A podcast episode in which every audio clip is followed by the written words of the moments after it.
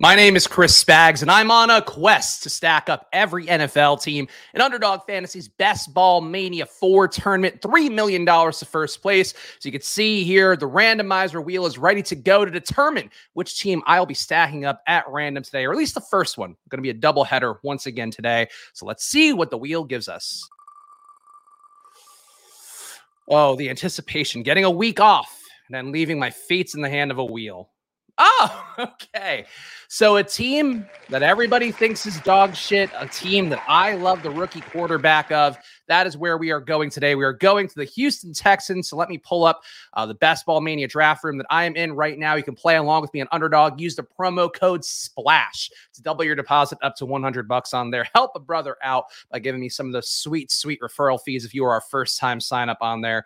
And you can see the room just filled, looks like, on here. So we'll see what spot I get. Do I get the Influencer 101? I do. I do. The most influential man on the Splash Play channel is once again in the 101 spot. And the good news, because we do have Houston Texans, as I will mark in the banner, I don't really have to think about anything for a while here. There's no Texans coming up early. I could take my Nicos. I could take my uh, Devin Singletaries. I could even get Dameon Pierce early if I want. Uh, but we are going to be stacking Texans today as the banner officially shows. So Let's do it, guys. I'm excited. Um, as always, here, uh, because I am drafting the Texans, I will talk a little bit more about the Texans than I would normally do. Um, I have seen recently, actually this morning, uh, Josh Larky over at 33rd Team pushing back on some social media posts as he's as he's wanting to do. Um, always loves to give his take on things, which I admire the ability to give out that many takes. I'm trying to do it more, uh, but I find it hard to force feed takes. Like I have some I believe in, but even ones as people who replied to me about my Diontae Johnson joke tweet this morning, I still take Diontae Johnson. Like I'm a responsible person with my money. I know that uh, there's still a chance if I believe in Pittsburgh's offense that Diontae Johnson can be okay enough to be useful for me. Uh, but we are on the clock here, so let's get this out of the way. We're taking Justin Jefferson. Uh, no questions here. Uh, but yeah, so for me, a lot of this too is that, you know, I have player takes. I'm trying to tweet one out a day about usually the 18th round guys, guys that I have a lot of exposure to, guys like Christian Watson that I'm very over the field on for reasons. Um, I'm trying to kind of explain those one a day as we get down to the home stretch here. I guess the last uh, 56 days, I think, until NFL kickoff. Um, and speaking of, by the way, this is uh, the 18th team that we have left that we're hitting on today. So we're going to have to make up a second Spag stacks at some point, I guess, because me being off, I threw myself off schedule. But we are on pace for the most part to stack up every team before the uh, before the season starts. So that feels pretty good. Shout out to the chat as well. Too much John Metchie slander out there. I have realized John Metchie is one of my highest exposed players at this point. Uh, not too crazy though, like I think at 16% or so uh, across all the tournaments so far post draft. But uh, Metchie, a very good player at Bama, a guy who uh, graded out pretty well as an end zone target despite not great size. So he is a player that certainly I think would be a good part of a Texans lineup. Uh, though really the guy that I have the biggest blind spot to is going to be uh, Nico Collins. I just haven't liked him historically that much. Um, did kind of play a poor man's Brandin Cooks last year. Let me actually see what Nico's numbers are. Um, of course, the things I cite the most are going to be the DVOA numbers from Football Outsiders, which uh, hopefully we'll still have this data running into the season. We'll find out over the next uh, few weeks, hopefully.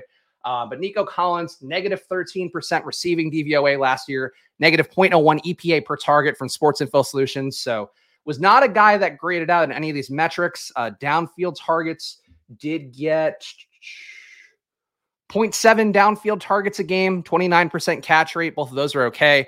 Nico's okay. I think the the big chance for Houston here is that if Stroud is good, I think Metchie is going to look a lot better.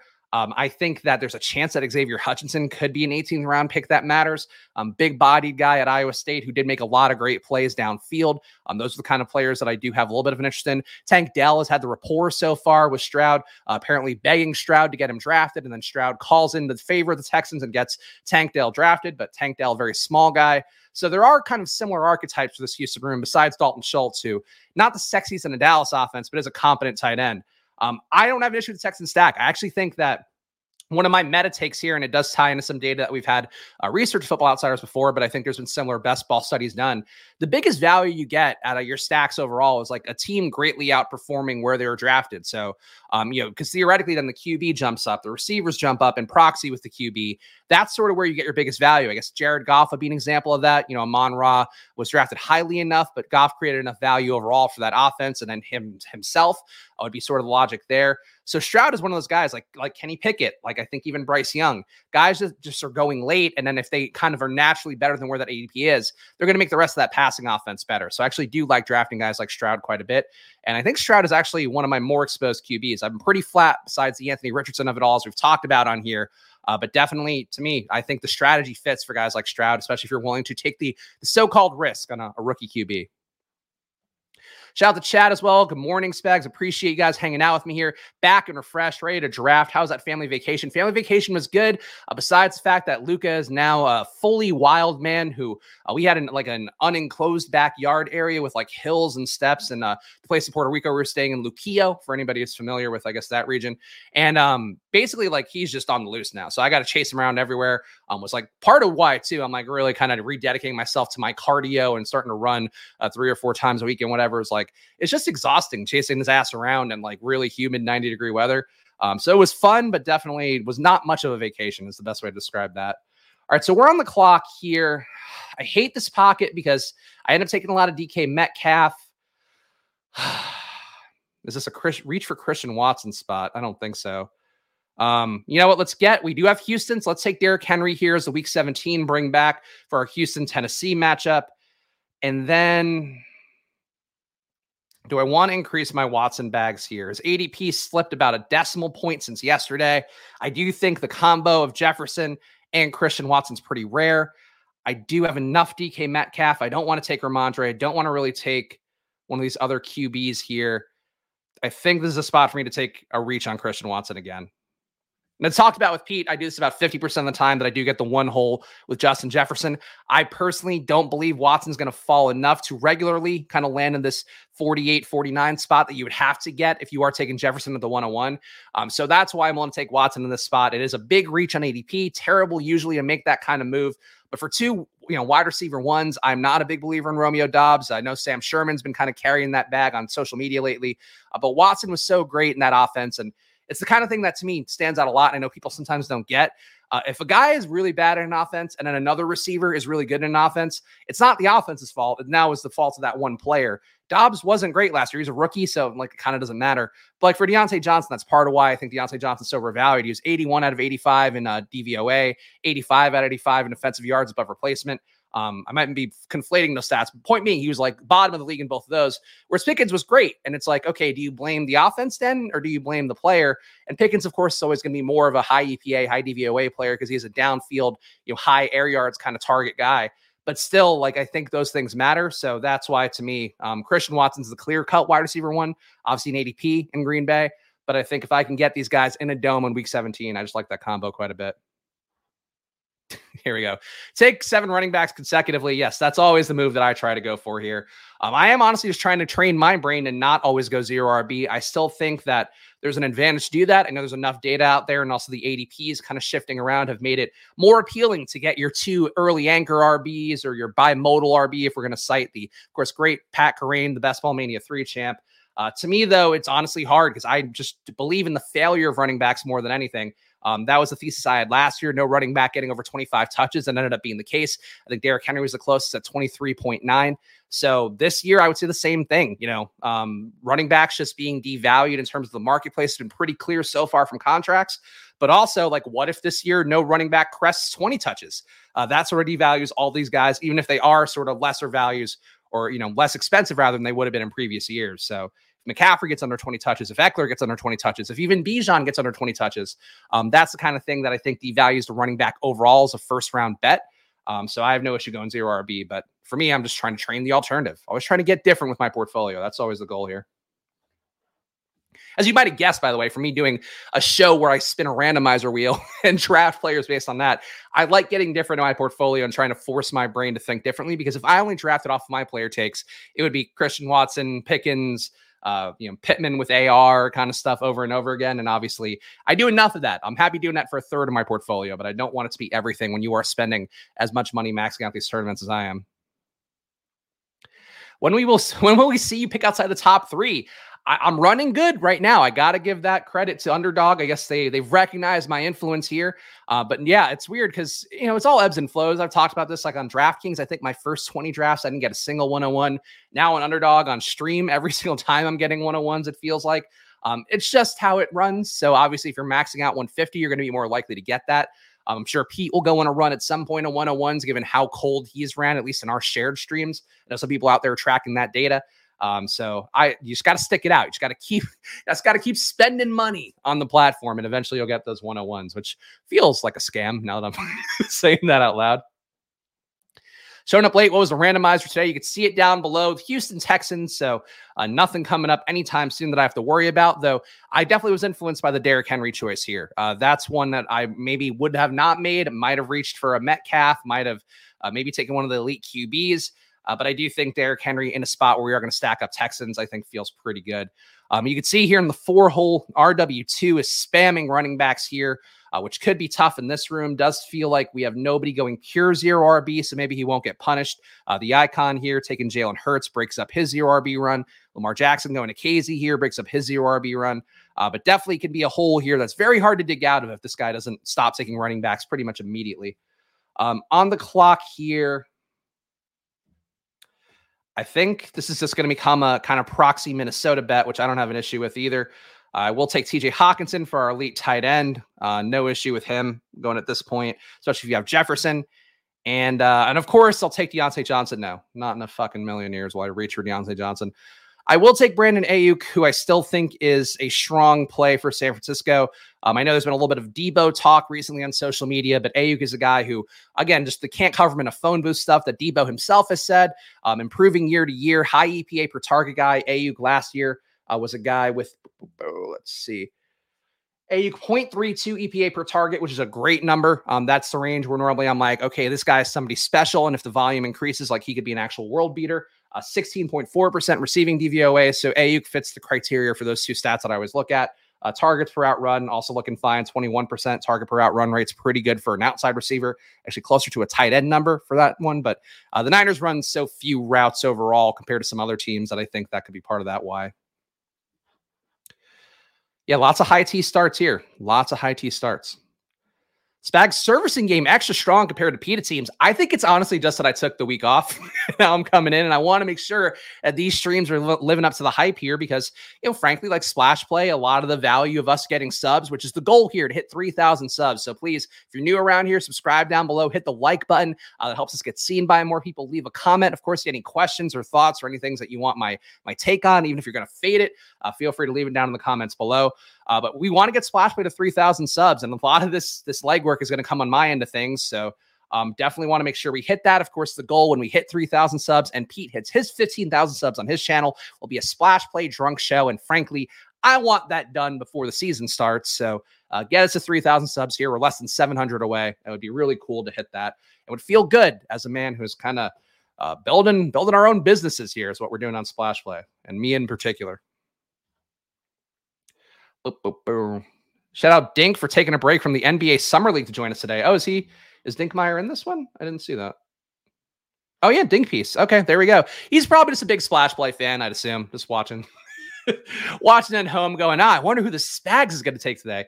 Uh, Dink, one of the guys I do not know. ETR, I don't know. It's weird. Like, I think we have uh, Patrick, who's one of the ETR behind the scenes guys in the chat. Um, I don't think ETR likes me. Like, I think I, Leone does, but I think in general, they don't either know me well enough or like me. Uh, so that's that's one of my reads. But they do like our thumbnail game and our and our uh, subject game here on the channel. So that's why uh, that's why I'm familiar with their work more so. But obviously they do a great job over there. You don't have to like me for me to say you do great work, even though um, you know clearly Dink, one of the biggest fans here. I'm sure going to be a YouTube member of the Splash Play channel any moment now. Thoughts on Singletary? Packed my bags on him early and I'm not taking him since. Feels like he might be washed. Uh, I don't think he's washed. He was a very good player in Buffalo last year. Just kind of didn't get uh, the workload that maybe he deserved, especially in catching passes. Was really good last year. I was an outlier in receiving DVOA, so he's a guy that I like. I think he's a great part of a zero RB build. I've kind of stumped for a little bit of a Jaylen Warren as a guy that I dig my heels on. Uh, Singletary is another one of those guys. Uh, he was going so cheap before that I am taking a little bit less of him now uh, just because I have seen his ADP start to come up, at least in the rooms that I've been in. Um, so I take a little bit less Singletary, but I think he's one of those guys that's going to have a role day one. Uh, Dameon Pierce had some good things to him, like a, like a high avoided tackle rate. Obviously, broke some big plays last year, did earn volume. That said, a new coaching staff bringing a guy in always a thing you have to kind of have a, a, little bit of a worry for for Dameon Pierce. Singletary is a vet who played at a high level on a high level team. That stuff matters. So I think Singletary is greatly undervalued, and I would not um, not be afraid to take him here. Um, I think I might take Pierce, but it depends on where these ADPs align. Um, but still, like I, I think Singletary is a great pick, and I think one two that correlates better as part of a stack. Like Pierce, I don't anticipate catching a lot of passes. Singletary, I mean, last year he had. And obviously, it's a different offense, so his target share last year kind of doesn't matter. Um, he had 2.9 targets per game. Like, uh, you know, he was right in the mix there, running a good amount of routes as well. Um, running 22, uh, 23 routes per game. So actually running a lot of routes last year for Buffalo. Uh, you know, I think that's the kind of player that for Stroud, you know, Stroud's not going to be the most mobile guy out there. He can run kind of like a Joe Burrow, but is a guy that should check down a little bit more. So I think Singletary has a lot of functionality and a lot of different builds.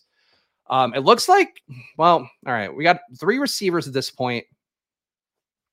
I mean, I could still get to four through seven without an issue. I think I'm going to keep increasing the Minnesota bet. Take Mattison here at a little bit of a discount. Um, don't often see him falling to 72 these days. So that looks good. And I'm going to pass on Pierce at this point. I guess I could take him and be maybe done at running back. Um, but I think Dotson here makes a little more sense. We have Aiyuk, so now we have a little more week 17 correlation.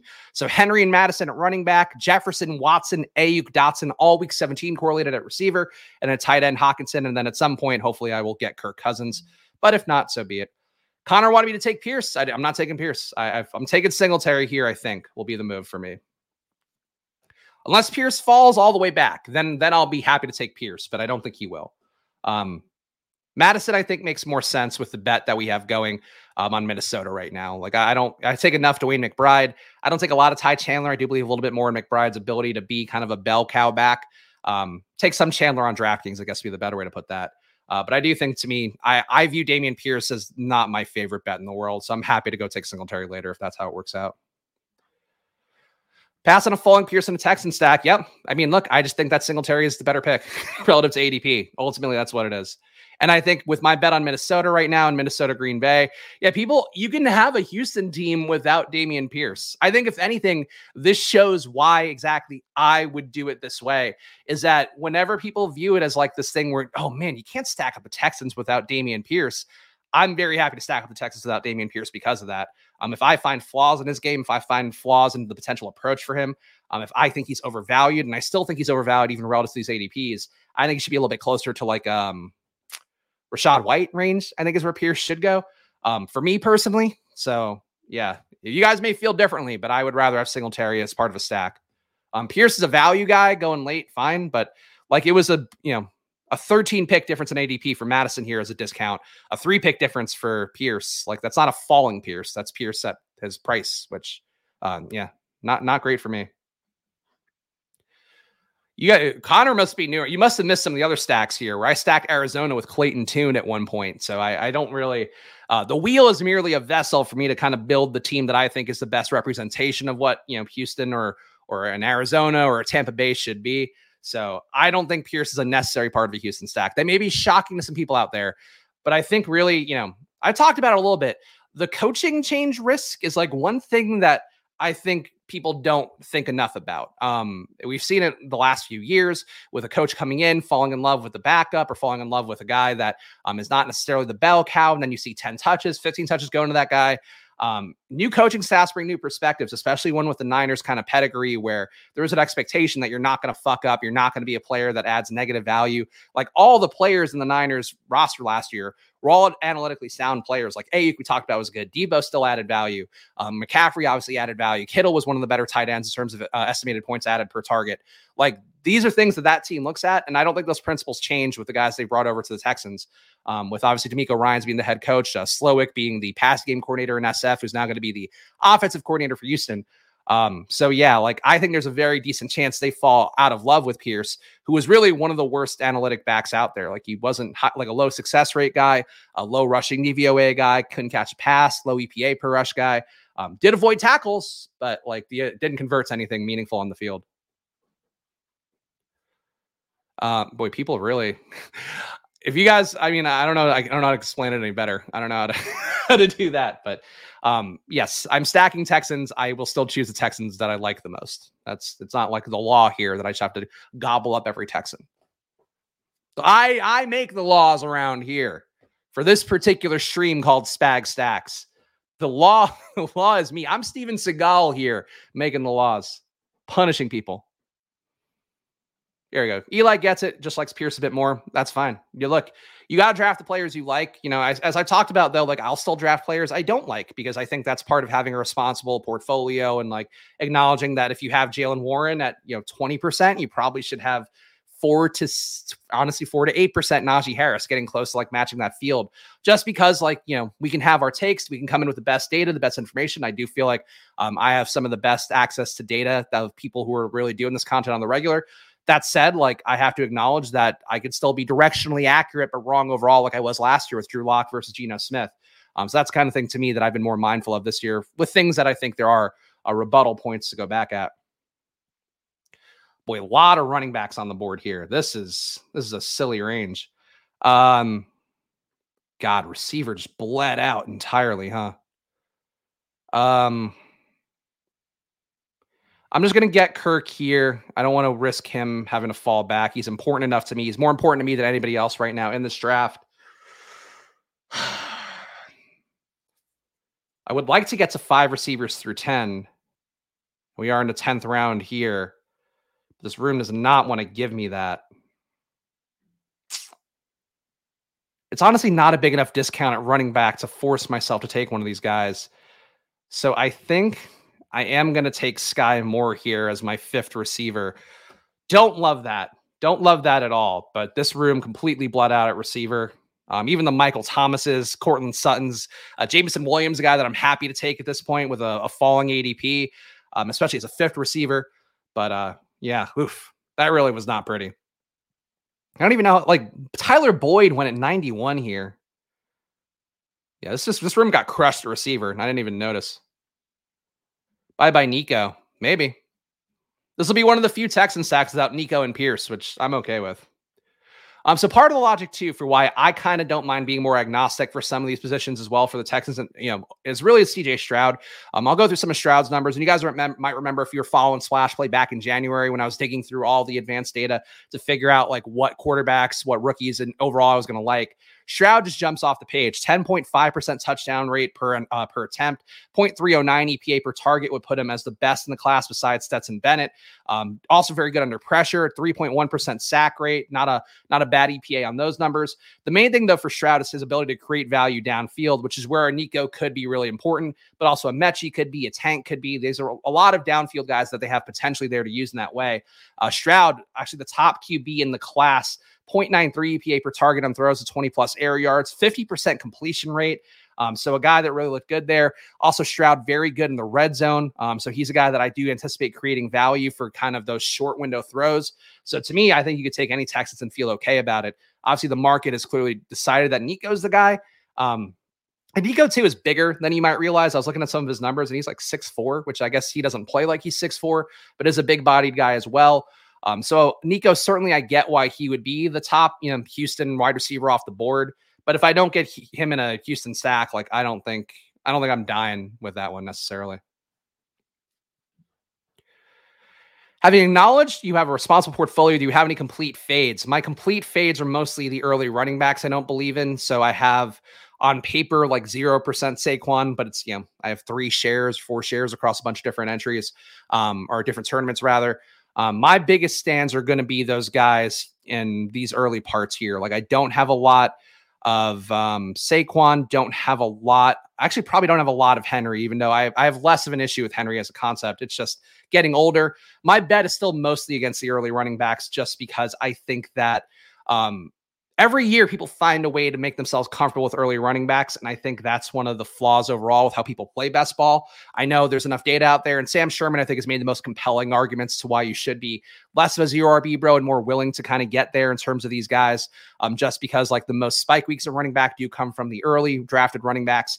That said you know i think this year and every year the last few um, has been really emblematic of what the NFL is being, which is you know the Tyler Allgeiers. Like I could not have had more Tyler Allgeier last year. He was my highest exposed running back. Obviously, that ended up paying off. I think this year there's five different Tyler Allgeiers um, who were in spots where they should be you know a sound running back who does things well and also has a real pathway to getting meaningful carries. So to me, like my highest exposed guys are we've talked about it with Pete. It's Achane, it's Miller, um, it's Jaylen Warren. It's all those guys who are going to have some fractional amount of a role. Um, Roschon Johnson, another one who I think will have a fractional amount of a role, but by week 17 will have the role.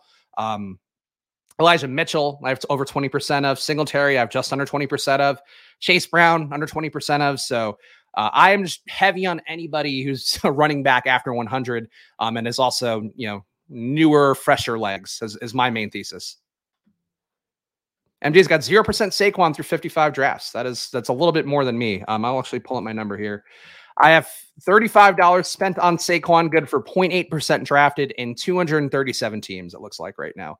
And I will show you guys my exposures at the end. So if you want to, you know, dig any deeper on my my psychology for how I'm handling it, uh, we can talk about it at the end of the video where I will uh, go through and show you all my top exposed guys I do every time we step up to the plate here on Spag Stacks.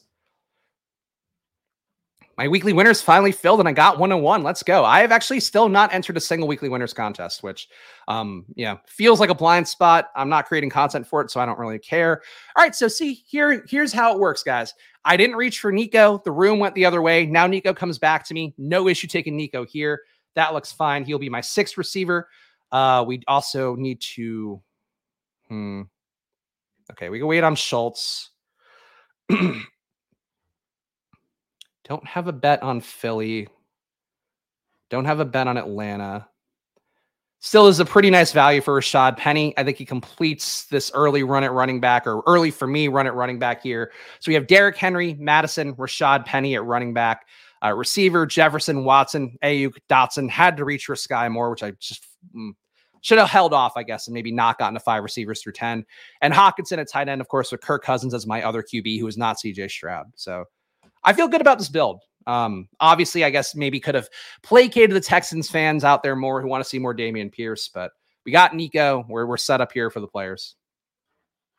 Oh, thank you, Carlos. Uh, always love the the subtle threat of collusion looming above these streams. But no, the goal is, of course, never to collude with anybody here. But if you guys are kind to me on a stream, you're in a draft room with me, and you just go, hey, I know Spags is stacking Texans. Go ahead, take Nico. That just feels like good manners, I think. Good classic style Southern manners. Shout out to everybody hanging out here, by the way. Please subscribe to the channel, hit the like button, leave a comment. Again, it really does matter for this channel in particular. Trying to grow here, trying to get to those 3,000 subs. And every time you hit the like button on a video, whether it be this one or another one, does help it get seen by more people in the feeds as recommendations. That's something that uh, I've been actively tracking the data on. So uh, that's me as your humble mom and pop YouTube creator. Uh, to ask you to hit the like button for anybody out there that you want, you know, you want to do well. If you don't want to do well, then just walk away. Just go, just whistle and walk or Homer Simpson your way through the bushes. Yeah, there we go. Subtle collusion only. It's funny. Somebody had asked to uh, in one of the comments on one of mine and Pete streams, like, "Oh, is it like an issue for you guys to both be in the same room and like maybe leaving picks the other one might want?" And it's like, I guess a theory that would be the kind of thing that if like there were streamers who actually working together and collaborating anyway, that would be a negative. For us, I think working with Pete, he'll actively take guys that I'm like, oh, cool. I would love to get Terrace Marshall here at the end. And Pete's like, yeah, Terrace Marshall, boy, gotta grab him here uncorrelated for no reason. So I think we are the one stream out there that is firmly safe with hours and hours of video of us actively sabotaging each other, whether it be directly or indirectly. Any interesting teams here? Let's see. How did this guy recover? Four early running backs. So again, this is the way to do it. If you are going to do it, four early running backs, then hammered receiver.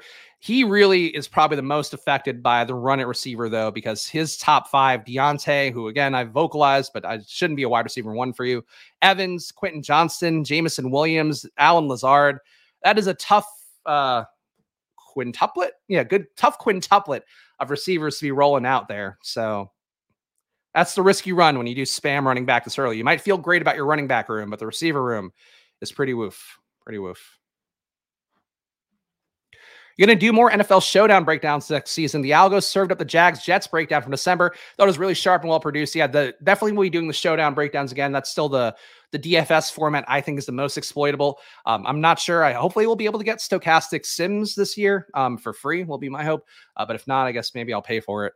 Uh, but we'll try to be doing those again because I do like the showdowns, and I think that was kind of the good the the ideal content for our audience of uh, you know like dads who can't pay attention during the course of a day don't want to spend hours and whatever. So i'll try to do those again this year. But i have to figure out what our in-season flow is going to be. Um, i know pete's gonna I, I, don't know if he said this publicly but i think gonna do less content in season this year because um, a lot of his bread's buttered obviously with the preseason best ball stuff. Um, so i don't you know for me, I'm gonna have to figure it out as we go. But of course, if you are a part of the Splash Play community, whether you are a paying member who can join down below and get 10 team reviews from me a month, um, or more, like you know, but 10 is the cap that I've put on paper. Um, you can do that. But anybody who wants to chime in here about what you want to see from us this season, and me in particular this season, uh, definitely happy to take notes. And the showdown ones, I think, make sense from a content flow. I just love the big prize pools for the showdowns too. Um, you know, beatable contest format, or at least uh, contest format where there are ways to get unique plus high prize pools. That's always the kind of stuff that speaks to me. All right. This is working out really well. So Dalton Schultz comes back at a slight discount here. So he will be our second tight end. We do have six receivers in. I don't think we need KJ Osborn at this point. A uh, guy who did show some spike weeks last year, but I think Roschon makes more sense at running back here. So let's do that. And then let's put CJ Stroud in the queue just so I know when he's coming up. But got about 40 picks for Stroud, so we're safe there. this room is treating me well. That is true. This room has been working out well for me with getting my guys where I want. And that's why, too, I'm just not going to reach for guys too much. I mean, obviously, on some of these videos, I kind of have to. For a team like Houston, I think you don't have to reach. You can kind of let them fall to you and to take the configuration the room gives you. So like if I get Singletary at some point, that would be pretty great too. Um, if I don't, you know, then I won't have one of the running backs. I have enough Singletary to not feel bad about it, and I have enough red flags for Pierce that I won't feel bad about it. So we already have a double stack for Houston. That works out well. So Catholic membership is a big expense for me. At least uh, that's one of the things where you know, um, for when you know our Probly app is pretty close to getting out. I'll give out some freebies to people you know who I consider to be important partners and whatever if you have a, if you're a person who's gotten the freebies in the past like you know i worked at Stokastic from the beginning was there for the first three years of the site's existence i think i should just get the freebies in perpetuity like i think i think that i'm enough of a foundational piece to what they've done there so i don't want to pay for it out of principle but yes if i had to pay for it it is an expense that's worth it and i think too you know anything Stokastic data wise if you're deciding between that and another site out there I would pay for Stokastic. Like, if nothing else, it's the best read on the entire market uh, because of the fact that so many people use those projections. So, like, um, I know on Lulz they were talking about it with Justin McMahon, uh, McMahon. I don't know how you pronounce his last name, uh, but we're talking about it with him on that show that they did yesterday. And he's like, "Yeah, unique projections are the best thing you can do. Absolutely. Like, yes, having unique projections that are still within the range of expectation is a good thing, but also knowing where the market is, like that's the value of a Stokastic, of a RotoGrinders, of an ETR sub. Just knowing how people will play based off those median outcomes uh, can sometimes be the most important strategy." Chase Claypool going at 153. That's not usual. Why did he do that? Does he he doesn't even have fields? All right, so that's part of why I think we're getting some values here. Is this guy is drafting a little bit out of pocket. They're not crazy out of pocket, just on Chase Claypool.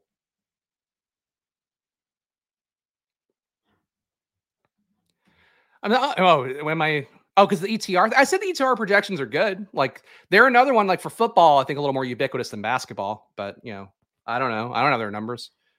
But I know what the Stokastic ones like when I see like a tournament field for NBA, for MLB, for NFL, it's like, yeah, you could tell who's using Stokastic data because like they are kind of aligning with all the other avatars of Stokastic data. Um, you know, but it's the same for Run Pure, same for all that. Though I think Run Pure maybe a little bit less on the projection level and more in like a, hey, you gotta play Aaron Judge today. The Yankees, what a shocker. High run total for them. Play Aaron Judge. I don't know. I don't know enough to be mean. Yes, please do not snipe CJ Room. The good news is nobody wants CJ Stroud for the most part, so that's probably not going to be an issue. Uh, my Stroud exposure, though, right now, he is my fourth highest exposed QB, 10.5% exposure. Uh, so I am, uh, again, managing my QB exposures really tightly, really tightly. Besides AR, who is going to be the one outlier, Everybody else, I don't think I'll have a QB above 16%. I might not have a QB above 12% besides AR, to be honest. Uh, shout out to all you guys hanging out with me too. I appreciate Friday here. Um, always fun to do these streams bright and early. And then anybody who watches over the weekend too, I always see the comments coming through from the people that watch after the fact. So appreciate all you hanging out with me here. Genuinely, uh, this is fun for me always to do this stuff. Um, that's why I do it. so, not for the riches, guys. It is for the fun of it. Um, and I appreciate all you guys hanging out. I did watch Lulz. I did watch the entire episode. It wasn't as interesting to me as um as the uh Run Pure stuff was but still interesting to hear. You know, like I think McMahon's a sharp guy, um, who I think is you know certainly worth listening to. So good on that front. Um, let me make my pick here though. One four six two.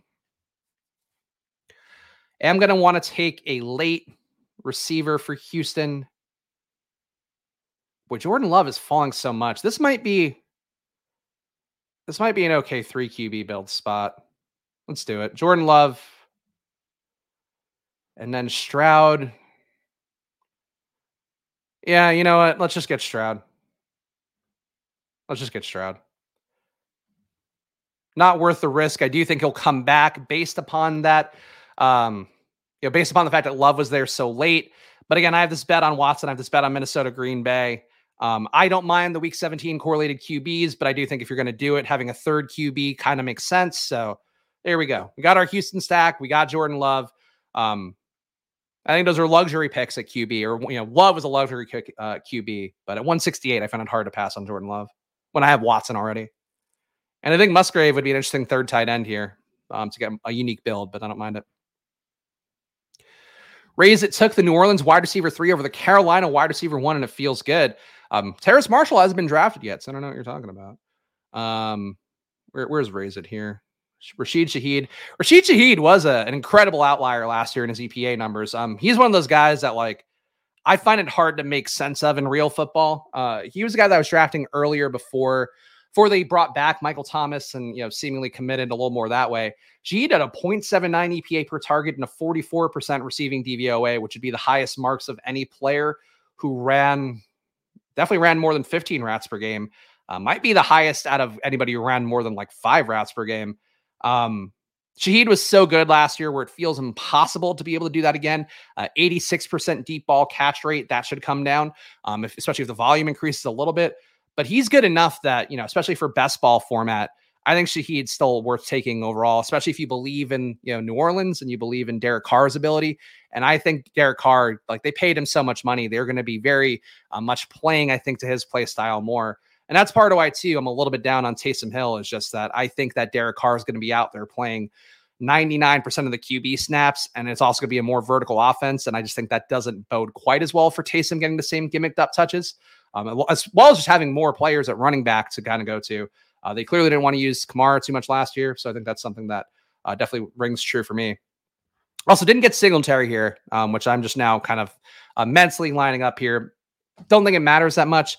Again, like for the stack portion of this thing, if I can get a full alpha stack, that's great. If I get a two man stack, that's also a thing I don't mind here. Um, and Singletary is just a guy that I have more than enough of that I don't mind not getting him in this particular draft. But I would have had to reach for him, I think, to get him. And I don't think that made the most sense either, is what it is. Rough gigs run a fantasy projection site slash content factory. That it is. It's I've been surprised too. The biggest revelation to me with the Run Pure stuff when they're talking about that on Lulz was how much those guys were paying out. Um, I know the Stokastic team basically foregoed their salary, like the the founding team foregoed their salary and might still be foregoing it. Um, now you know, uh, five years in. Uh, so like I think that's something that you know, uh, I was surprised here those guys were paying themselves two hundred grand a year because uh, that's not the way that it goes.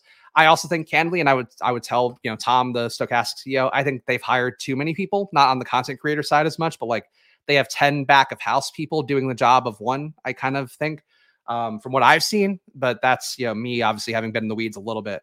Uh, but it all comes down to how you run the business. Like for Probly, you know, it's going to be me and our CTO, and then we're going to have a lot of affiliates who will hopefully pay good money to for helping us sign people up.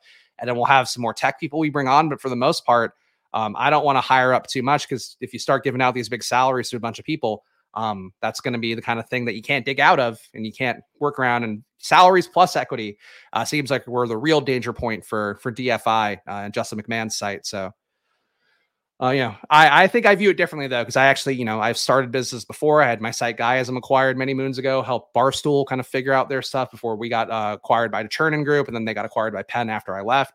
Um, so I view it differently than some people out there do, for sure. But honestly, the main lesson I learned from Guyism is like have less full-time employees, have more contractors, and then treat your contractors well. Like we still gave bonuses out to our contractors and whatever, still did the best we could to make them feel like real people. But like if you're paying seven to 10 people, 50K to 150K, like, and you can't get out of that, it's just more stress on you too as an independent owner. Where it's like, I had people who were married, people who were divorced and had kids who were working for me when I had my site. And it's like, I, I hated that feeling of like, oh, if we somehow fuck up, like I'm letting these people down and their families down, which is like the the scariest thing. Um, I have a lot of Chase Brown, and I'm not going to stop doing that here. Chase Brown, come on down. I also don't think Stroud was going to come back to me here, so I feel pretty good about that leap there. Um, might be done at running back, might take one more, but that's neither here nor there. Is this a Robert Woods build? I don't really believe in Robert Woods enough being able to stay on the field, but I'm going to take Robert Woods here, I think. He is a guy that's basically it. And there's no there's no follow-up thought besides that. He is a guy dot dot dot. He's a guy in the NFL who's been a vet. God, he was so bad in Tennessee, right? Let me make sure that he was as bad as I think he was. Oof. Negative 0.62 EPA per target for Woods last year, which is really bad. I know he didn't play a lot. I know he no, this is Michael Woods. Hold on, sorry. Whew, thank God. Like that can't be right. Uh, Robert Woods, Jelani Woods, too many Woodses. Okay, Woods was okay. 0.05 EPA per target, negative 16% DVOA is not good. Also, Woods played 17 games last year. How how was he that bad? All right. So Robert Woods was not good. I, I can't talk myself into that one. Robert Woods was not good. Um, I'd almost rather take the mystery box, and I do usually take the mystery box, a Tank Dell. Um, Oregon, Xavier Hutchinson, who I'll play on a flag for one more time, is like an 18th round, 20th round DK pick. That's kind of fun. Um, but yeah, Woods was not good. Woods was not good. Woods, yeah, Woods over Tank. If we're if we're going with what I think this video should be, I don't think that Woods is the right move. I think I'm correct in saying you don't need Pierce. Like you can get Singletary. Yeah, with this room, especially where I have like pretty good receiver draft capital here with guys like Jefferson, Watson, Aiyuk, Dotson, like these guys were all involved. I think I would have been better off taking taking Tank here. And I could still take Tank if I want. But woof. Uh, this guy started running back, running back, running back has four QBs. Okay. Rodgers, Wilson, Kyler, Purdy. Do they all correlate? No, they don't all correlate.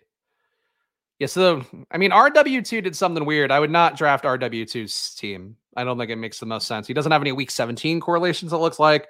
Doesn't really stack up his guys. Um, probably a dead money entry for RW2. But he'll feel good about it because he got the four early running backs and like his points will look good from having the four early running backs um, until they don't, until it all falls apart in the playoffs. Spags Wood is recovering from knee surgery. That's usually a full. He's also so old. Like, I mean, look, Robert Woods, the USC guy, as we've talked about here. I'm willing to defend the U- USC guys a little bit more. Um, Woods is 31 years old. Any ACL injury over 25 has a lower chance of recovery and full return to form. Um, so I don't think that would be the reason why. But yeah, for Woods, you can sort of. Here's the thing: is that I believe enough in Stroud that I think you can talk yourself into a bet on any of these guys. Like Stroud to me is the best pure pocket passer in this class. I think AR does some more interesting things for fantasy. Tank Dell goes to this fucker. the one pick makes no sense for him, but made sense for me. All right, so no Tank Dell. Point being, Stroud's good enough that you could talk, make me talk myself into any of the receivers. Um, and none of them are so great analytically that's like this guy has to be a world beater. Tank Dell's too small and also like didn't play great college competition. Um, Nico Collins hasn't shown a ton of the pros besides maybe being a fractional amount of Brandin Cooks. Robert Woods is old and injured and didn't do shit in Tennessee last year. Um, But that said, if Stroud is good, he's going to prop up all these boats. I think the safest Texans receiver is probably Schultz, just because he's going to be out there a bunch. I don't think they're going to go back to the Brevin Jordans of the world quite as much. Um, so I think that's probably the safest Texan if you want to go that way. Uh, three five seven two. And just because we couldn't get Tank, I am going to take Xavier Hutchinson here. Um, barely gets drafted to 16 ADP, but that's the kind of player that I'm willing to go to.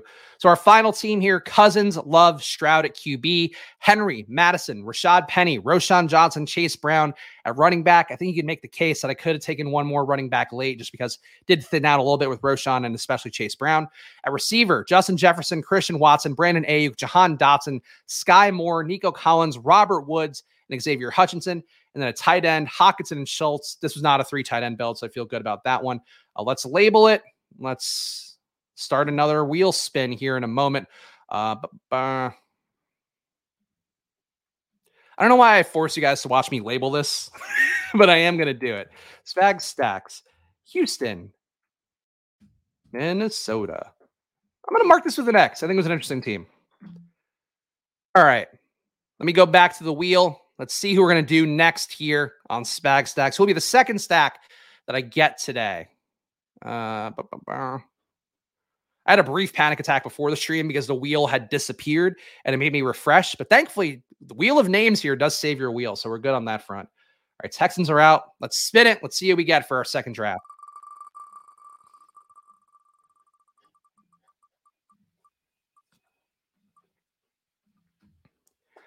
Cowboys. How about them Cowboys? I have complicated feelings for the Cowboys this year. Um, really don't love the switch to Mike McCarthy calling plays. Really think Brian Schottenheimer being the architect of it all looks pretty bad. But I am in a BBM4 draft room again, $3 million to first place in Best Ball Mania 4 if you're not familiar. So get in there now. The, the preeminent, the flagship tournament uh, of best ball is what Best Ball Mania 4 is. Of course, I'm also drafting on DraftKings too, though not on stream these days. Uh, but definitely, you know, I think that's worth putting some money in as well, just because you are getting softer rooms. But BBM is where I have the most fun, where I think you have the most sharp drafters with you, obviously on stream, especially. Uh, 101. Have you guys seen me have a 101 before? What a what a treat. Rigged. wow. Cowboys from one is tricky. That's true. Uh, this is probably not a CeeDee Lamb team. Probably not a CeeDee Lamb team. this is absurd. Yeah, look, I can't help that I've got the golden touch here. Of course, Justin Jefferson, with how I'm getting 101s, is going to fucking hurt himself in training camp. Uh, but yeah, this is here we go. Pollard 101. No, that will not be the case. This, this is still Justin Jefferson here. I like, if anything, I'm gonna get uh, a Dak, Brandin Cooks, Luke Schoonmaker stack is what I'm gonna get for Dallas, but um, will not take CeeDee Lamb first overall. That much I can tell you. Got it. People really want me to take Pollard. I don't think he's worth it. I don't think he's worth it. I'll take Zeke at fucking 200. Um, Justin Jefferson, come on down. I'm like embarrassed. this happened again. Let me update the banner too. But jeez, an embarrassment of riches here. I'm actually curious how much Jefferson I have now because it, it's clearly only happening on streams. I think. Let's see. In BBM right now, I have 10.8% Justin Jefferson. So I have not numerically, this is not a crazy outlier. You'd expect this to come down to the 8 point whatever percent that you get as a natural exposure to anything. So I'm not as ahead of the curve as it may seem currently on this stream, guys, just so you're aware. And also, I really think that underdog, like based on what underdog gives me relative to some other people out there, I don't think that I'd be the one to like, yeah, fucking load this guy up with 101s. So Not that any of you out there actually think it's rigged, to be clear, but in case I need to defend against that point, um, yeah.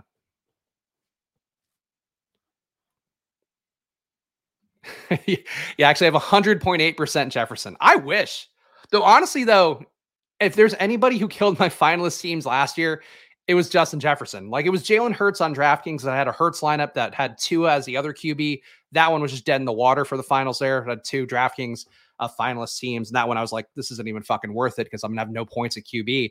Um, Jefferson, though, not showing up in that week 17 last year really hurt, really hurt everything. Um, and then with that, with my BBM finalists as well, having such heavy Cincinnati Buffalo for that, um, really was a double whammy of your 101 not going off, and then also Cincinnati Buffalo not even playing or playing, you know, for fractional amounts of points. I think is what I ended up counting for Joe Burrow, was my only QB left, uh, with Trey Lance, of course, being dead in the water. So yeah, that's that's one of those that uh whew, Jefferson, I'm always happy to get him, but hard to forget how badly he shit the bed in the playoffs last year. Doesn't mean I would penalize him this year, but that was terrible. That was actively terrible what he did in the playoffs last year. Anyway, CeeDee Lamb goes to D Marks here. Um, Amon Ra goes to Max Coop. So we're losing some of those early correlations. I think it's possible that Tony Pollard comes back to me. If he doesn't, then I don't know. I, I don't. I'm not gonna die about it. the spag stacks are still just a genuine effort here. It's not about not about making me draft stupidly. I blame Kirk TBH. I don't know. I don't think that was Kirk's fault. I think there were some flaws in uh, in Jefferson's game that came up a little bit, especially with just them not having another weapon to get the ball to to kind of decrease the pressure on him. And Thielen was not that guy. So if you're drafting Thielen heavy in Carolina, expecting him to be the wide receiver one, um, a, a that's a you know, mistake based on the age and all that. But also, like he added such little value to that offense down the stretch. Like KJ Osborn looked better, you know, being a vessel to take attention away from Jefferson than than I think Thielen did. So I'm not again, I'm not going to hold it against Jefferson, but uh, I don't. I would definitely wouldn't hold it against Kirk either. Like Kirk is Kirk's like Jimmy G. He's just a, vessel QB, a guy who's to take what the offense gives you, kind of be strategic about that. Um, I think that's stuff that all looks good. Line of scrimmage here is in the chat. I love what he's doing here. Tyreek reach for Andrews. I think he's going to try to get Lamar on the way back. Obviously, uh, Lamar and Mark Andrews occur a little bit more as falling ADP guys lately, but I think that Mark Andrews with Miami always going to look pretty good to me. And if you can get Lamar too, uh, that would look pretty great. Maybe I can get Watson again. Yeah, maybe. Maybe I could reach for him one more time. I don't think I'm going to take, I'm not going to reach for Watson in this spot. I don't think. Let's see what Luke Big Shots does here. All right. We got Tony Pollard, guys. We did it. Dallas is live. We're going to get this team not through CeeDee Lamb. Do I just reach for Watson again here? Is that is that really what we're doing? Or do I take another Henry share? So many badges in here, though. We are going to bleed out at receiver pretty fast. I'm going to get ahead of it and take Metcalf.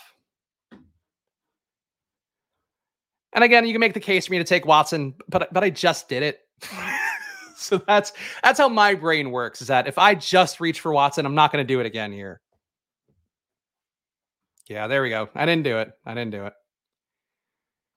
That was Andrews or Pollard for him. You're welcome. Thank you, line of scrimmage. I appreciate you supporting the Spag Stacks, even when the room doesn't want to support it. Um, in terms of my draft position, um, I appreciate you guys being willing to go along with the ride here for this exercise. Go Cowboys. Go Brian Schottenheimer.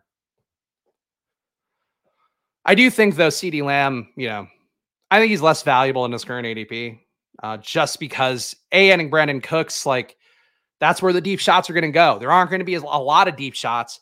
Gallup being recovered, you know, another year away from his injuries, like that's a positive thing for him as well.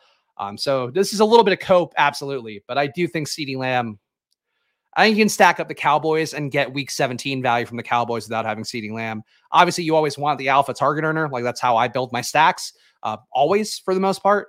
But I think that if you are going to get, you know, in a position where it doesn't make sense logically, you shouldn't take CeeDee Lamb unless he fell to 24, which it wasn't going to happen. Um, I don't. I think you can say like you're not you're not dead in the water on a Cowboy stack just because you don't have CeeDee Lamb. So here, I did promise Tyler I'll read all of his horny chats because he is a member here on the Splash Play channel. Don't do it, my wife screams. But guess what? I'm a booty man. What can I say? Love the veiled threat of non-consent. should have maybe read that one It's in my head before reading it aloud. But that's my promise here. If you are a Splash Play member, if you're giving me $4.99 a month, A, I'll review the shit out of your teams and give you my honest feedback. And B, I'll read your horny texts and chats whenever you please. Um, unless they're like directed at me and like, hey, Spags, like, look, ooh, uh, you're six one, huh? You're six one everywhere, kind of thing. And maybe those maybe I won't read out loud and respond to as much. Though we all love to be objectified sometimes, I suppose.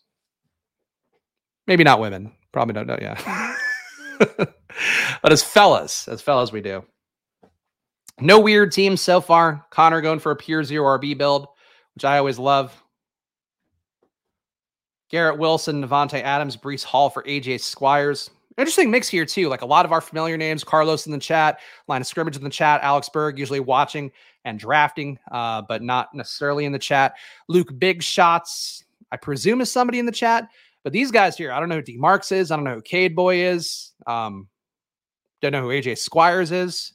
So we have a few wild cards here that could give us an interesting room potentially. Let's see what Connor. So Connor going, Connor going for it. See, with where Connor is right now, I would say two more rounds of receiver, and then you're done. And then you're done until maybe the 17th or 18th round. Um, radicalized zero RB is the one draft that, like, if the room lines up for it well and you're not reaching like crazy for your receivers, I think that is still an advantage to go to a full radicalized zero RB and try to make it work. Are there? Oh, okay, Connor's in chat. There we go. So Connor is going for it. A lot of great data behind a six receiver build where you just kill the position early and that's it. Um, the hard part can be getting your stacks with that. But I think if you're strategic about it, like he's still live for Watson Love, which is a stack that I enjoy. Um, he can get Pittman on the way back potentially. Um, get Pittman and AR. That would look pretty good, obviously, for me. Um, yeah, I think the, to me, the the six rounds of receivers and then cutting it off, an undervalued play because it's so easy to fall into the running back trap this year, or you know, trap. Even if you think they're good, it's just easy. It's very comfortable to take a running back in those first few rounds. And I think if you don't, um, you're going to be in a much smaller pool than you were even last year. And that was still a pretty small pool last year. Like I can tell you, my zero RB teams, which were like 90% of my portfolio, those things were explosive and there was not a lot of duplication in them in my individual rooms and pods. This year, if you really go a rat, even more radicalized version of zero RB, you are going to be on an island. And, you know, and if you're drafting strategically and taking advantage of ADPs, I think you're going to feel pretty good about it. Uh, Minnesota, Seattle, Dallas. Nothing too interesting coming up here. I don't want to do the exact same draft I just did. I guess let's let's take Walker. Don't take a lot of Walker, but I have the bet on Seattle, so that's okay. Kirk. I can get Carolina late. God, I just wish there was anybody from Detroit or Dallas in this range that would help me build it out. Uh, I still like Hockenson. I'm going to take Kirk here. Just going to draft a little bit against type for myself. I don't take a lot of Kenneth Walker. I have a lot more Charbonnet, but because I have so much Charbonnet, I do think that uh, now is the time of year for me to start being like, all right, if Walker is available in a room and the ADP is not crazy, I'll take some Walker. Um, and you can make the same case for Dameon Pierce, like uh, that I kind of went against in the previous draft. Um, those are the kind of logical things in your own brain that you got to navigate and work around. Uh, but for me, trying to balance a portfolio, like if I get to four to eight percent Walker, that's probably the right move because I'll have twenty percent Charbonnet. Love the Jefferson Pollard starts. Shout out Den Down. Shout out, appreciate all you guys hanging out with me here. Very much seeing the regulars, always a joy to me, but seeing new names too is much of a joy. I, I actually tried some different SEO on this uh, YouTube title too, just to see if we can get some more of the the noobs in, the casuals in, because I enjoy hearing from everybody. I might disagree with your takes. I might say shit that you think is completely wrong. Um, I'm telling you, it comes from a place of all the research in the world and and more man hours than I would want to admit publicly uh, that I put into this stuff, but um, definitely something where I'm happy to see everybody in here and yeah, would like to see, I would like to literally see everybody on YouTube who's watching the best ball draft be in here telling me, hey, what, Diontae Johnson's great. And I'm like, oh, fuck, why did I wish this? Why did I monkey's paw this one? Corey saying W. I presume that just means it's a W draft, which I'll, I accept. This is going to be a unique draft for me. I definitely do not have a lot of Jefferson, Pollard, Metcalf, Walker starts. Kirk, too, is a guy that I have more Ridley than Kirk, I think, by a good margin. Uh, let me see. How much Kirk do I have? Ooh, Kirk is uh, currently a fade for me. 5% Kirk, 12% Ridley. So that, okay, that makes sense to balance that out then. I'm all right with that. Devin Singletary's five six. Is that's not that's not his real height, is it? Let's see. Devin Singletary height. Oh, five seven. So yeah, there we go. He gained a whole inch just from that Google. No, that's small. I mean, it makes sense too why he's been a little more effective as a pass catcher than a runner. That's part of why too. To go back to the Roschon thing, um, you can't teach fucking 6'2, 240. Like you can't teach that kind of stuff for a Roschon. I might be misquoting his size, but he's an enormous mountain of a man who like moves piles. Um, that's one of those things where if you want to, you know, say, oh, Singletary's five six, like he's not big enough, then you should love a big guy who actually graded out as well as Bijan in a smaller sample size. Um, and Roschon is that guy. Uh, out of all the backs who are in the class this year, like anybody above 200 pounds, uh, data wise, you feel a little more confident in. But Roschon just being having unique skills for goal line touches and an offense that needs unique skills for goal line touches to keep the onus off of Justin Fields. Uh, Roschon is the big bodied dude that you want, the thick boy, so to speak, that we all want. Why not reach, live a little and reach for CeeDee with the uniqueness of CeeDee, Pollard, DK? I don't believe in CeeDee being the wide receiver one. I don't. I don't think that's even possible, personally. Uh, obviously, it's all on a range of outcomes. If I were as somebody with a company called Probly that does you know uh, call and and grade sports bets based upon true probability sources, there's definitely not a zero percent chance that CeeDee Lamb is the wide receiver one. But I think it's zero to five percent, and I don't think that's worth the reach at this point. Like to take CeeDee, I'm passing up Jefferson, Chase, Kupp, Hill, Diggs even AJ Brown, you could say, because he normally goes ahead of CeeDee Lamb. So you're making not just a bet on Lamb, you're making a bet that all those guys aren't the wide receiver one, including Jefferson, who I did take. I don't think that's likely. I don't think that's likely. Nance bags really that quickly. Even your day ones, don't do it. It's appreciative, but don't do it. It sticks out. You're too good of a guy to do so. Love you, Johnny. I don't know what you're talking about. I'm not, you know, I will always be myself for the content I create and have the takes I have. But the goal is always to be like as big as possible within reason. Like if we had an audience full of like people, you know, who had no idea what they're talking about, then yeah, that'd be kind of swimming uphill. Um, all right. On the clock here. Great spot for Pickens. We'll be taking Pickens here. Um, I have enough running backs, so I'm not going to make up on the Pierce thing from last draft. Taking Addison here kind of makes sense. Just nobody Detroit. Um, I guess Montgomery kind of makes sense too if we are going to make a bet there. this is a good receiver pocket though. I'm going to take Addison. I might not double stack Minnesota. Like I might not take Cousins with it, but I think Addison is starting to slide in some rooms. I've noticed it more pronouncedly on DraftKings where he'll fall into the 90s sometimes. Um, but I do think Addison might be a guy who falls a little bit over the next month. And he could come back up if he's like aces in preseason and the camp reports are good. But it does feel like this is now a spot to maybe buy the Addison dip a little bit. But yeah, point being for me though, like with any content you create, like I my hope is always that we can have more people sharpen up at least to what you know to what Pete and I think is like the best approach for all these sports. But ultimately, like you know, like the way you succeed is like having a bunch of people who are just playing season long leagues and they're like, I'm curious about best ball my hope is that we can like help those people get there too while still like you know maintaining the the true course and the true value to what our our diehard community is. But you know i get the indie the indie punk rock band kind of vibes are always there for any content creator the only way cd and pollard get there is if they had an oc like kellen moore wait yeah that's the part of dallas that i find the most troubling is that they're being priced like nothing changed this year. Like they're being priced like this offense is going to go like gangbusters. Uh, Zeke's touches are going to go to Tony Pollard. And in reality, the higher likelihood is that Lamb gets less targets because Cook is a true target earner who's going to be doing something different than him. Uh, Gallup being improved. I think the tight ends like Ferguson's not great, but you know he's was pretty good last year, uh, better than Dalton Schultz was on a pure you know advanced analytics metric thing. And also Schoonmaker was very good uh, last year in college too. So I think the offense is just going to be different than it was last year. So for me, you know, uh, Dallas is probably one of my lowest exposed stacks overall. And I think that I think a bet against them with where their ADPs are is going to be more profitable than going with them more often than not. But I think the way that I'm building this year, I'm hoping will be a good way to get to Dallas because it's going to be through Pollard and Cooks, hopefully, and hopefully Dak. but I don't know.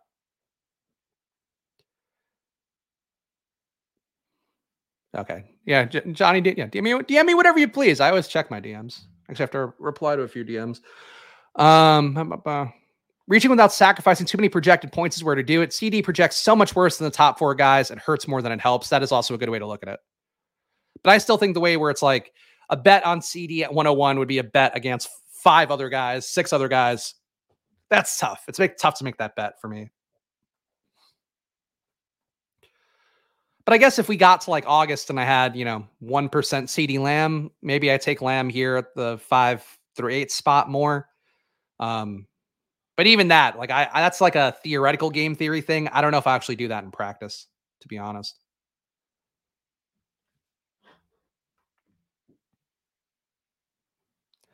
There's value in the Dallas. Oh, there's value in the Dallas dudes for sure. Just a lot of risk to take on to do a full team stack. I agree. I agree. I think the public's enthusiasm for it is just too high. And as I've talked about, you know, and this is me again being a, a, content creator who did DFS slates for three different sports every day, year round for a few years. Whenever there's just that confidence in something and you know that there's something different that the market's not fully catching up to, that's where I'm always just like, mm, I think the play style here is to do something different with that. And I would say that's how I feel about Dallas is that people are treating CeeDee Lamb like he's the same guy going in last year. The offensive coordinator change is such a regressive move for Dallas. Um, same thing for Pollard, where like, yeah, theoretically he gets more opportunity. I can tell you, Pollard was one of my high exposed guys last year because he was going so late. Now he's going so early, and if like they do the same shit that they did last year, and it's like Rojo getting touches, or it's a mix of Rojo and Malik Davis, and there isn't even a valuable running back two that comes out of that. I don't think playing Dallas through Pollard is the best way overall. And Pollard did kind of lose some effectiveness down the stretch last year too, which you might expect from like a, you know, slider back who um I don't know, like he's a smaller back who's going to be having a less progressive offense, a less creative offense. That does scare me enough because you know, then it comes down to volume and his ability to kind of create value through regular touches. And I think that's a little bit scary for Pollard if they're just running him up the gut, which frankly they might do because this is not the sharpest coaching staff now.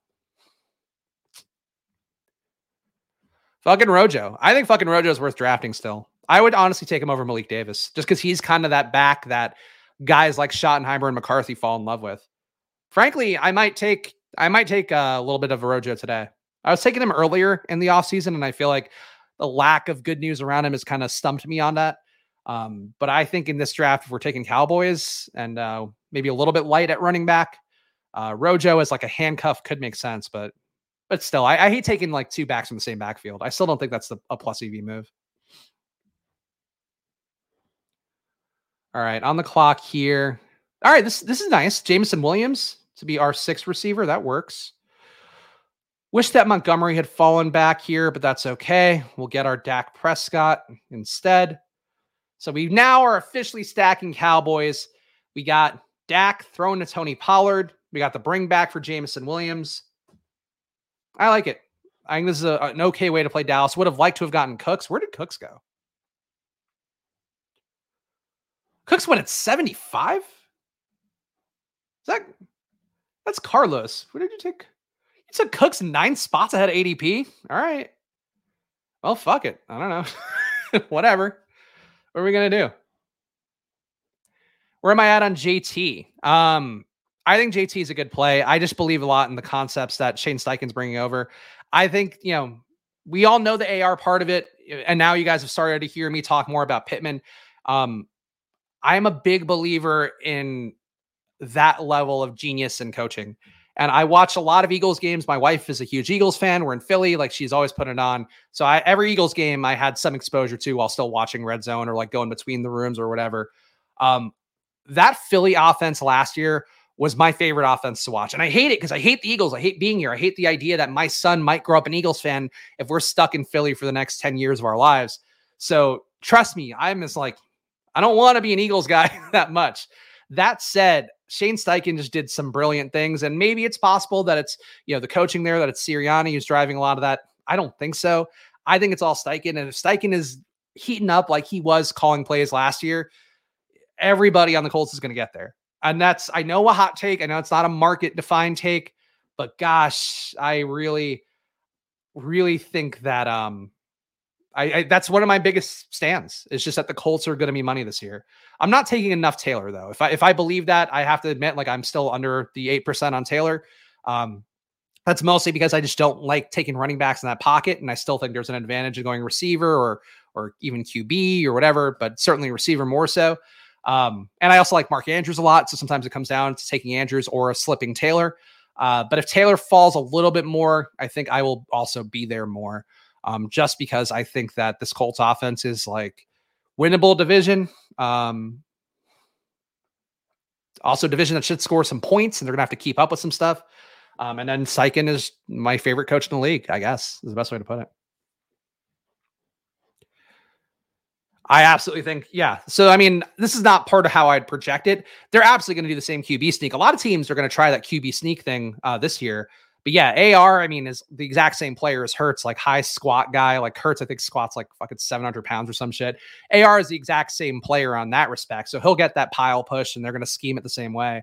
And they didn't rule it out in terms of the competition community stuff. So, um, yeah, Indianapolis will certainly do that. But like a lot of teams will do that with QBs who can. So, um, who are the QBs who can move a pile like that? I think is a bigger question. Like it's certainly Hurts, it's certainly AR, it's certainly an Allen, I guess, would be able to do it.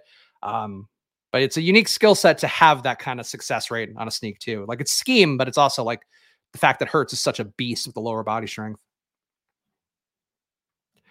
JT seems like such a smash on underdog. Yeah, I mean, look, if you're if you're taking running backs in this range, I mean, I would take Taylor over Saquon.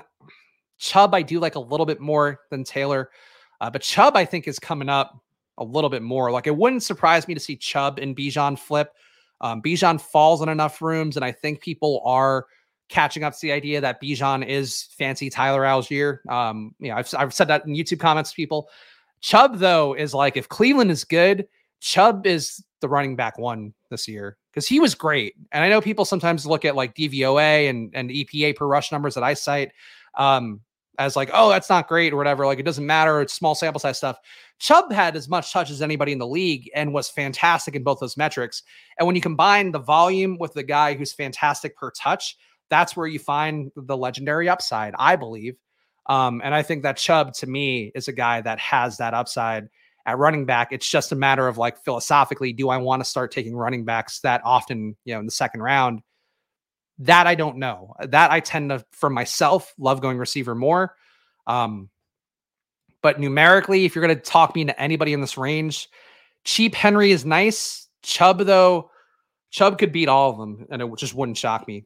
If he catches three, like if he has like a Derrick Henry thing where Henry all of a sudden last year caught a few more passes, Chubb is easy running back one, I think, most weeks. And Cleveland, too, is a team that would love to build an early lead. And then I don't know if the defense is good enough to do that, but would love to build an early lead and just run Chubb over and over again. And he'll break 80 yard touchdowns when he's getting those fucking, you know, second and 10 carries for nothing. Um, like, or that should be for nothing, rather.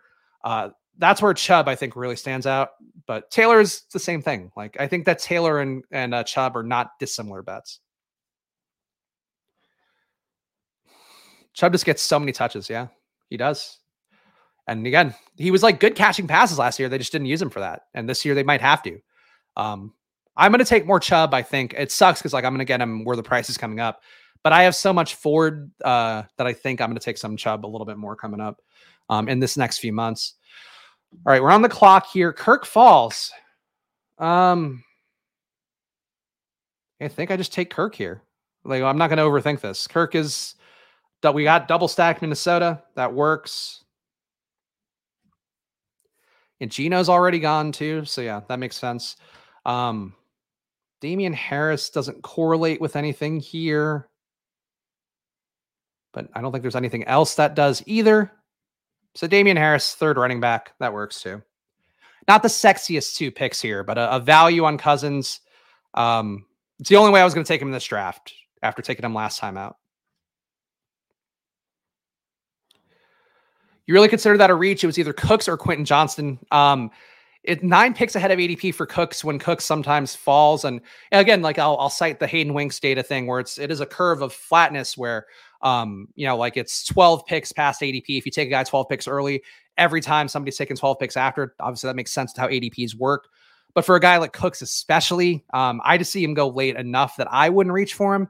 Um, Quentin Johnston, I've said before, though, like he's my bailout guy, where if I feel thin at receiver, I know you're reaching for Quentin Johnston because I think, you know, the bet on him is really just that he ends up being in line with where Williams and Allen go. And then that's 40 spots ahead of where Quentin Johnston's going right now. Um, and Johnston, too, was like one of my favorite rookie receivers. So I'm, I'm a little more biased towards Quentin Johnston, but I, I don't begrudge you doing it, Carlos. I just think that um, I would try to let Cooks come to me more in rooms. Comes down to Chubb getting checked down looks to be truly legendary. That is true.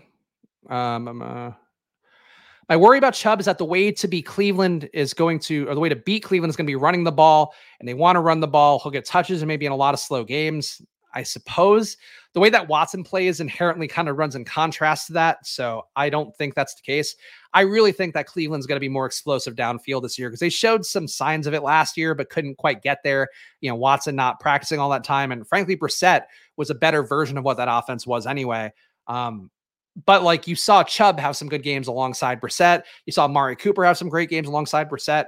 So really, you just need Watson to be as good as Brissett was last year. And I do think that's um, a decent probability outcome. Like I think it's, I mean, Watson, there are numbers out there that support that he's been a top five QB every year that he's played, basically, um, and gotten a full run of it. And I think that's certainly the case here. He runs enough, like he creates value. Uh, I guess the one thing for Watson you could say that hurts Chubb is like a the fact that Watson runs enough is going to naturally decrease the amount of checkdowns you'll get, and then B Watson can siphon some touchdowns away by just running a little bit more, and also maybe some you know yardage plays, uh, chunk plays can go Watson's way instead of Chubb. But I just think if the offense is good, like the the main observation I had from teams that I had last year that were good was I made asymmetrical bets. Uh, you know, drink if you are doing the Pete Overzet drinking game. I made asymmetrical bets on teams that were going to be really good, and like the Bengals, uh, the Eagles, like the Dolphins, like those are the teams that really stood out for me. I'm sure there's some others I'm not for not fully thinking about. Uh, actually, Geno, I had one Geno Seattle team that I'd made a pretty big bet on that worked out well. So the main thing is like just capturing what it means if this team is good. And if a team is good, they're scoring more points than not, unless they're you know they're really defensively good. But there's no reason to think that Cleveland should be a defensive world beater. Um, so I just think you can make a bet on Watson, Chubb, Cooper with some confidence. And if Cleveland's good, like those guys are going to eat, barring injury. Uh, how do you feel about taking an entire backfield like Gibbs and Montgomery or Kamara, Williams, Miller, and banking one of them gets there that week? Uh, that is one of my least favorite plays to make overall. Um, I think you can make the case for certain ambiguous backfields uh, for sure, but I think that when you are making the bets on all those guys, you're kind of making bets against them at the same time. And the best thing you can do for yourself is to get right that Kendre Miller explodes when you need him to, and like you know, um, even Robinson and Gibson. Like I think that it's unlikely both those guys have meaningful roles. The, the enemy part of that kind of gives me pause about that particular example. Uh, but for Miami's backfield too, like the way that Achane really succeeds is that uh, Mostert and Wilson aren't as involved, and they could still have okay games, but not enough games to matter over the course of a season. Um, so I think that's why I like making one bet. But there's enough people out there. I know Leone's uh, kind of talked about the ambiguous backfields. I would still limit it to two. Like I wouldn't go the three New Orleans guys, but you can make a case that like just betting on an ambiguous backfield and getting that right and you know making it so it's hard to get wrong I guess would still be an okay thing to do. And again, I think Leone's as sharp as anybody out there. So if he's saying it, you know, perfectly fine by me. Um, okay, on the clock again, two three six zero. Oh. This feels like a Kendre Miller spot for one pick. Oh, there's so much Kendre, but whatever. He's the best pick in this range. And then Allgeier or Roschon. I'll take more Allgeier. Though actually, I could use a tight end, and I did. No, you know, Skyy Moore was the last draft. Uh, I'll take Allgeier here. So a QB, Dak, Cousins, uh, running back, Pollard, Walker, Harris, Kendre Miller, Tyler Allgeier, a receiver, Jefferson, Metcalf, Kirk, Pickens, Addison, Jameson Williams, and no tight ends left, or no tight ends yet, rather. What do I need to do here down the home stretch? I could take a Musgrave for a Green Bay bring back. I could take Hurst for Jacksonville bring back. Yeah, we got a lot of outs left at, at tight end, so that's fine. Thank you, Charlie. Whenever I can get it from a fellow drafter here, drafting right next to me, line of scrimmage, of course, one of the top finishers in last year's BBM as well. So give him give him his full flowers. Uh, very glad to hear that you think I'm drafting a solid team. Death taxes and Tyler Allgeier. The, the thing with Tyler Allgeier, obviously, there's a much less clear path to him being a bell cow back this year. That said, he is now fantastic leverage against Bijan Robinson, and I, I will defend that one to the death. Um, best rookie running back last year in advanced analytics. If if Dameon Pierce had done what Tyler Allgeier did last year, I'd be all over Dameon Pierce more so. Uh, but he did not produce in the same way Allgeier did, and one of the quietest thousand yard rookie rushing receivings you will uh, rookie rookie rushing seasons. Boy, that was tough to say. Uh, that you'll ever see is what Tyler Allgeier had last year. But that's also why you know that's why Bijan could also be the running back one. If I were to make like a, a true bet, and I don't know where you'd make this bet in like fantasy points for the year, I would bet Bijan, Chubb, maybe Taylor. No, Taylor's going to lose enough to AR that he probably couldn't be the running back one. But I think in terms of these guys being the outlier finisher, I would highlight Chubb and Robinson being much more likely to be the running back one than McCaffrey for me and, and my play style. I think McCaffrey loses a lot to Mitchell this year. And I think he did last year too, but people just kind of want to plug their ears about it. 25% Allgeier. Love to hear it. How much Kendre do I have? I'll review my exposures here at the end, but heading into this draft, 25% Kendre for me. He was not a guy that I fell in love with in the pre draft process, but he landed in the best possible spot. Um, the Kamara stuff will probably make him come down a little bit. So that's something that um, I, I need to buy the dip to dollar cost Kendre down a little bit, I think. But uh, 30% avoided tackle rate for Kendre, positive EPA per rush player, uh, 220 pounds. Those were positive things for Kendre. And also uh, really avoided tackles well when catching a pass. Uh, it wasn't the biggest sample size. He only ran nine routes per game, but a 47% avoided tackle rate for Kendre uh, when he was catching a ball. Um, I would rather have Jahmyr Gibbs having a 41% avoided tackle rate while running more routes and getting more targets but Kendre did show something to me there as like a pass catcher. So I think there's an ability for him to kind of seize his backfield. And Williams, Jamaal Williams is kind of dust. I certainly can get some goal line touches and looks, and that wouldn't be a surprise. Uh, but Kamara, like they really fell out of love with Kamara last year. Uh, if you just don't remember, they were giving so many touches to Mark Ingram down the stretch last year that I think they, you know, recognize some stuff in Kamara that maybe gets papered over by having a new QB. And Derek Carr has been certainly saying the right things about Kamara. But um, with how they were coaching that and just splitting snaps. Uh, if you're putting Ingram out there, you want to put anybody out there. And I think they would want to be very happy to have Kendre Miller be that new feature back. Carlos agrees with me on the CMC Eli take. I mean, yeah, that's the thing that I learned last year. And last year, one of my highest exposed players was Nyheim Hines uh, at running back. So, like, you know, that's was an informative thing for me. Um, it was a the bet on an offense that's going to be good. Indianapolis ended up being such a bad offense that there was no way for Hines to even get there, even if he did fully materialize the contingent value of of Taylor being out as he was for games last year. But it was also that like you want a guy who's got a real role that like there's a defined way for a good team to use that guy in a real role. And Mitchell had that last year. And the Niners defense is one of the best in the league too. So um, I really think that to me, Mitchell's one of the better bets to make, uh, especially in a zero RB portfolio. Um, all right, we got a two five six zero, oh, so we do need some receivers.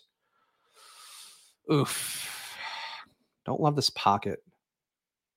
Uh, I'm gonna take Tim Patrick just to get a body in at receiver while I think about this a little more. God, there's just everything is bled out, huh? Even tight end kind of got bled out. Um. Is this, a, this isn't really a six running back build. But I'll take D'Onta Foreman here. I, have enough enough of Roschon. Did take Tyler Allgeier here. I do think it's an interesting bet to take two running backs from the same week 17 game, just because there's a good chance that that game does get salted away from one of these guys. Um, but yeah, Foreman, I think, is just an okay value pick. Foreman also, weirdly, on DraftKings goes substantially higher than he does on Underdog, and I don't really know why. But I am going to take three tight ends here down the home stretch. Um, I think is my final three picks. So we'll see what we got there. Uh, somebody had asked about Kyler. Hold on, let me see if I can find this. So Kyler's news out. What are you doing with the Kyler news? Um, I don't think that news is news. So that's one of the things that I know we've talked about a little bit. You know, Pete pushed back on the idea of like players saying, "Oh, this guy's crushing it in camp," being a thing as you know that ends up being reported, but isn't actually a thing that should put you on a player. I think the same thing for Kyler, where um, yeah, of course he wants to play week one. That said, you know, he's a guy who's over 25, who's small, who's coming off of this injury that was towards the end of last year. I think it is very difficult for him to be there week one. Um, maybe they don't put him on the pup list to start, which gives you a chance of him starting that first four games. Um, I really think what happens is he gets back out there, and he, and they also don't want to rush him back. They're paying him so much money that and like they might even want to trade him in the offseason. So there's nothing that's motivating them to put him out there in a, a place that's going to risk his health. So my bet is still that he doesn't play till week seven through 10. And by the time that he gets out there, their season is dust. So that's still my main Kyler bet. I have taken him a little bit in drafts just because I think that um, Marquise Brown is cheap enough. Rondale Moore is still cheap enough. Um, even Conner, if you want to talk yourself into that, that like you should take some bets on Arizona being there. But Arizona is a team that's bottom five odds to win the Super Bowl. Um, you know, not great in terms of the coaching changeover either. Like they didn't hire anybody who's like a world beater on offense. They hired the Eagles defensive coordinator to be their head coach. Then they hired the Seattle passing game coordinator in the hopes that he can run an offense. Um, you know, Seattle did okay things last year, but I think a lot of that was them running hot with Geno, uh, threading some needles that were very hard for him to thread down the stretch of the season. He he ran hot, is what I feel about Seattle last year. Um, so they've done nothing coaching wise that makes me think, oh, Arizona's gonna be able to beat these odds meaningfully. Um, so I don't love Arizona, and I I personally would still take less Kyler than more. Um, but it's a contrarian bet at this point, so I get it. I just wouldn't, yeah. Like Kyler going at 185 here, that's great. That's a good spot for him to go. Kyler going at 150, as he does sometimes in drafts. I think that's basically drafting him at his ceiling for the health outcome, which is tough.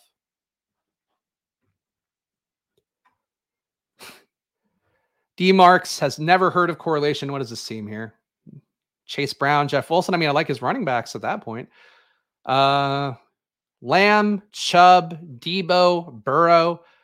Jones, Dobbins. So an unstacked Burrow until Chase Brown. Um, unstacked Rodgers as well. Yeah, that's the one thing I would say for anybody, you know, hopping into a draft. If you are new, you know, glad to have people doing drafts. That said, like the first thing you should be doing is stacking up your players. Like that's that's rule number one. Um, Hayden Hurst is a guy that I will take here. Do you have the little bet on Jacksonville? With Christian Kirk. So Hayden Hurst will be that bring back. Gesicki makes sense for me here because I do have Damien Harris for the week 17. Um, though I guess I should take a Cowboys tight end, right? Because I only have the single for Dallas. Let's take Musgrave as my Minnesota bring back. Then we'll take one of Ferguson or Schoonmaker uh, at the end of the draft. We'll have a double stack for Dallas, but very contrarian double stack. A double stack that says that none of the receivers from Dallas get there, but that's fine. If you're stacking Dallas at home, you know, like I, as we talked about earlier, I would not reach for CeeDee Lamb at the 101 in the spot I was in. That said, you still want CeeDee Lamb if you are going to stack up Dallas. Like I always believe you want the receiver one overall. Um, I would have liked to have gotten Cooks. I would have maybe liked to have gotten Gallup. Didn't get either of those guys falling in a pocket that made sense. So uh, we're going to play Dallas through Tony Pollard and Tony Pollard having a legendary year. Can it happen? It can happen. Will it happen? Eh. What's my QB cutoff for two versus three? Um, I'll do three if the room gives me a value or if I get blocked out early. Um, I would say my general bar for three would be no elite QB. So, you know, obviously the top guys. Um, I think AR to to Jones slash Geno would be about my bar for capping yourself at two QBs. And then if you take a QB after these guys, then I think that's when you would want to go to a three QB build. But it still is like I'll take three QBs sometimes when it's like Jordan Love falls 30 picks after ADP, 20 picks after ADP, and I have Green Bay. I think that's still the biggest deciding factor for me going three QBs. But I think it's also, you know, like the draft capital buckets tool, the brick tool seems like a really good thing for that. Um, trying to do that mental math for yourself is what I would try to say, where You take Josh Allen, never do three QBs, I think, for the most part, unless you accidentally do two bye weeks that are the same. And even then, you can make the case that like that just makes you more unique and you still shouldn't do a third QB.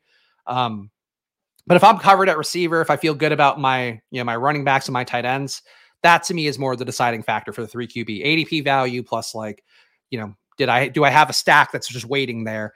Because like I don't take Ridder a good amount like um as a third QB, even though he's sometimes available, just because like I don't I don't know what Ridder does for a build where you have like AR and and Tua. Like I don't think that you're getting a lot out of Ridder in that spot.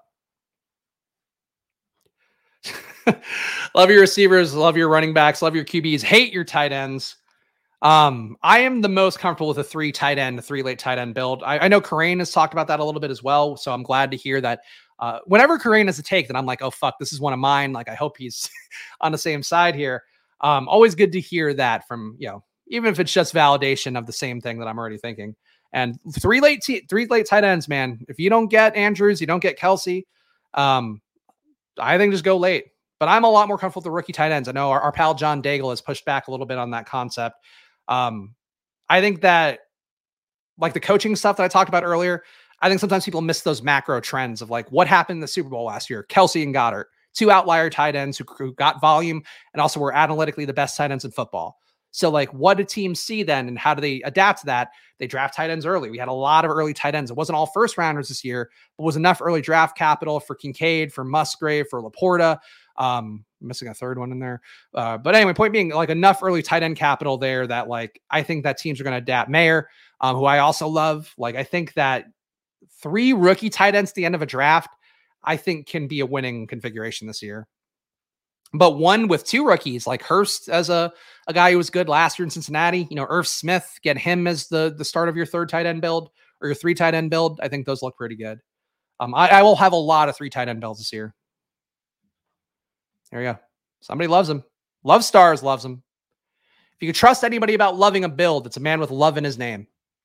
Jordan Love, if Jordan Love said play three tight ends as well, I'd be on board.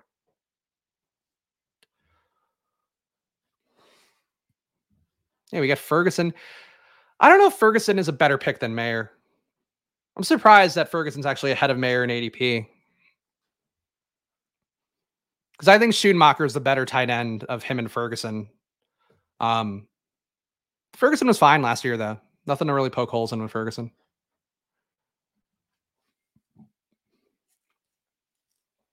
Let's see these last two picks, too. Then we'll review my exposures, and then we'll call it quits here before we, uh, I don't know, before we call it quits. I don't know why I felt like I needed to add more words onto that.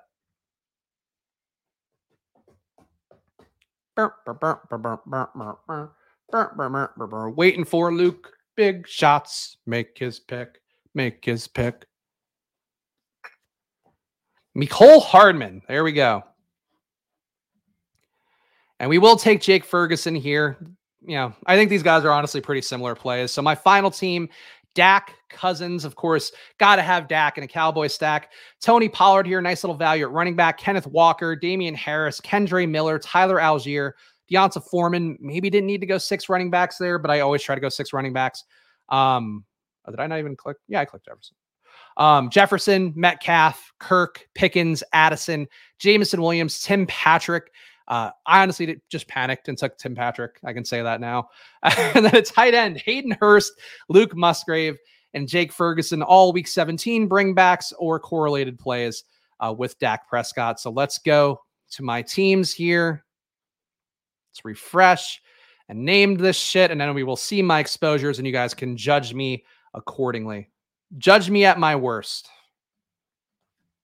Spags, stacks, Dow, uh, no, and Minnesota again. All right, let's pull them up, boys. Patrick getting steamed up. I think that's why that's the one defensible thing with taking Patrick is that he clearly is coming up for reasons that are kind of ambiguous and unclear. Okay, we see my radical zero RB team. All right, we, let's look at that real fast before we go. This one actually wasn't radical enough. I did a more radical one that I think is a better example. Oh, here we go. All right, so this is on a lull stream, which I accidentally walked into, but I think this is a pretty interesting one. So six receivers, cap myself there because we went all early rounds. Um, I think I did take a deviation here, right? Yeah, I took Deshaun as a deviation point. Uh, but Wilson, Adams, Watson, Jeudy, Marquise Brown, Moore. That's a little bit thinner than a radicalized zero RB should be. Let me see if I have another one. There's one that I really liked that I did once, and I'm not sure where that is.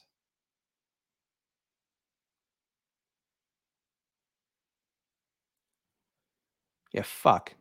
Was it in a puppy, maybe? It's hard to thread the needle of like a perfect zero RB team, but this one I do think is close. Again, it's just hitting them in that first six rounds, you know, like I think is the main thing. Uh, maybe six out of seven rounds, I think is enough to justify it. But yeah, that's that's sort of the build here. Maybe not perfect, but but yeah, I think that's the easy late round stacks. That's kind of the appeal as well.